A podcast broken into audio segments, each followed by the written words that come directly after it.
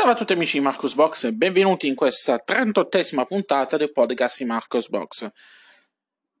Lo dico ogni volta, sarà una puntata breve, ma questa volta è veramente una puntata breve, sarà veramente una puntata breve perché questa settimana non ho avuto molto tempo da dedicare al blog, poi non ci sono state molte notizie interessanti, quindi eh, è stato un po' flat e, e ci sono stati pochi annunci, però annunci di sostanza.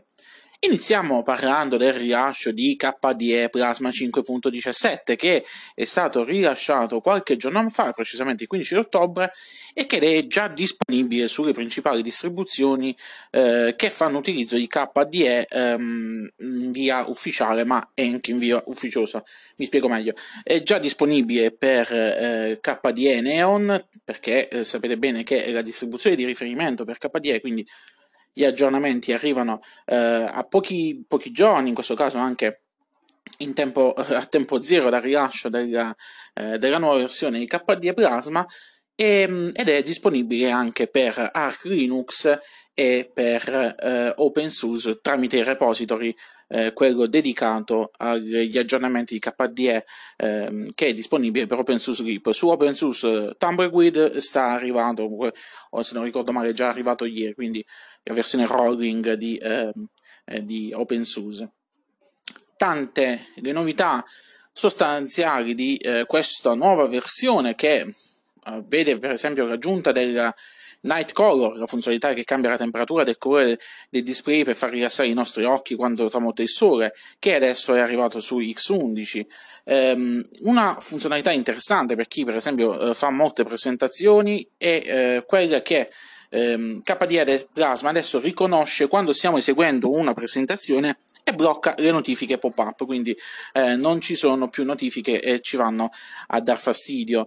Per quanto riguarda Wayland, mh, adesso Plasma dispone della funzionalità di ridimensionamento frazionato che ci consente di adattare perfettamente le dimensioni di tutti gli elementi del desktop, finestre, caratteri, pannelli eh, sui monitor HDPI.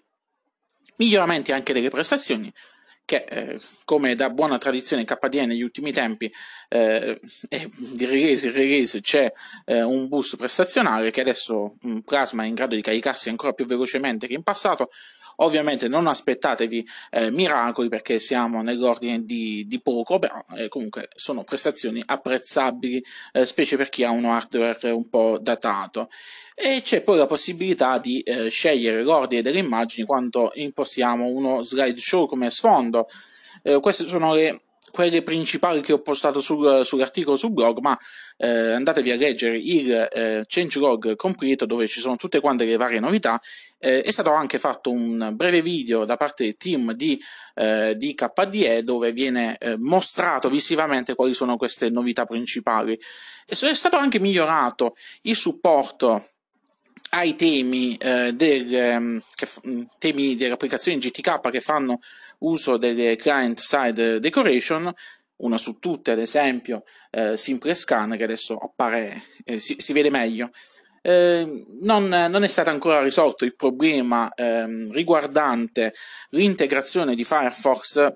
Che succede? Succede che se su Firefox andate a um, attivare l'opzione per nascondere la barra del titolo, eh, le schede, in, in secondo piano, eh, risultano illeggibili perché i caratteri sono eh, scuro su scuro, quindi eh, scuro su nero, quindi non, non, riuscite a vedere bene. Questo accade con il tema eh, Breeze di eh, default ho visto, ho anche segnalato il problema, poi mi sono accorto, anzi mi hanno fatto notare sul, eh, sul sistema di segnalazioni di bug di KDE che era stato già segnalato per i precedenti release questo, questo bug e che ehm, stanno lavorando per un workaround, cioè per, una, per metterci una pezza per via traversa.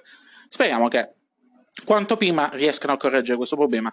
Anche perché poi ho visto che hanno fatto un ottimo lavoro perché è migliorato anche l'integrazione di, eh, del tema, del tema di, di, di, Breeze per quanto riguarda eh, Google Chrome che adesso eh, si vede meglio quando noi andiamo anche in questo caso a nascondere la barra del titolo. Comunque, complimenti sempre al team di KDE che fa sempre belle cose.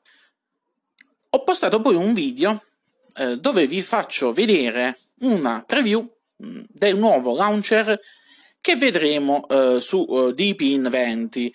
Um, Deepin, sapete bene, il team Linux di Deepin Linux, eh, il team Linux di Deepin Linux non si può sentire, il team di Deepin Linux eh, fa, eh, strizza sempre l'occhio con il suo launcher, ma anche con l'impostazione del pannello e quant'altro, ad altri ambienti desktop. Per questo caso sembra, eh, sembra di vedere un po' eh, Chrome OS mm, per come è stato impostato.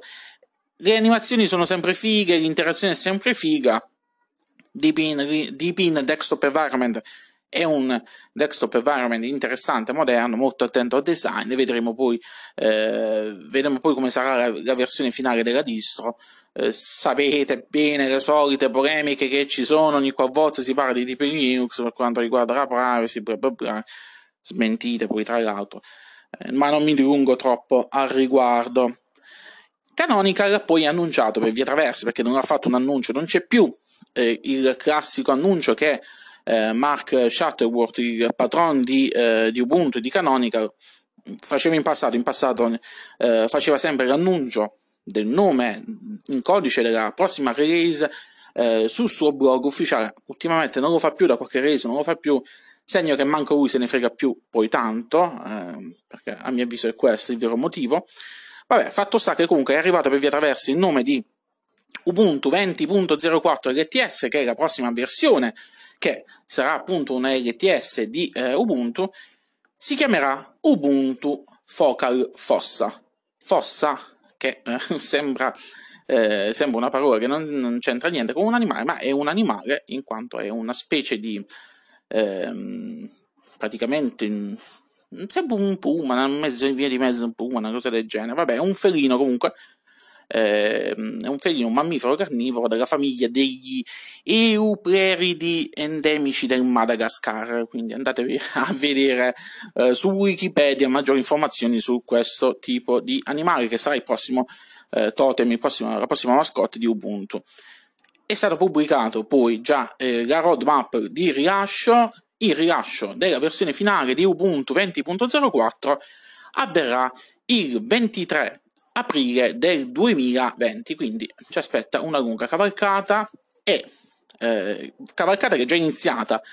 Eh, contemporaneamente, in queste ore, mentre vi sto parlando, è stata rilasciata eh, Ubuntu 19.10, la nuova release semestrale di Ubuntu, tante le novità che mh, vedono principalmente l'arrivo di eh, Gnome 3.34 con tutti i benefici in termini di prestazioni che questa nuova release porta con sé, una nuova versione del tema Yaru, eh, che adesso è basato sul tema Aduaita, ehm, che è stata fatta, mh, mm, inizialmente era stata fatta soltanto la versione light durante la beta, poi è stato, è stato ripristinato il vecchio tema, quello chiaro-scuro, diciamo così, con leather bar scura e il resto chiaro. Eh, il tema comunque, il tema completamente light, quello completamente chiaro, è comunque presente all'interno eh, dei repository, eh, cioè meglio del, dell'installazione di Ubuntu e quindi con eh, Gnome Tweak, Gnome Tweak Tool, possiamo eh, scegliere di attivarlo, così come possiamo scegliere di attivare il tema Yaro, quello Dark.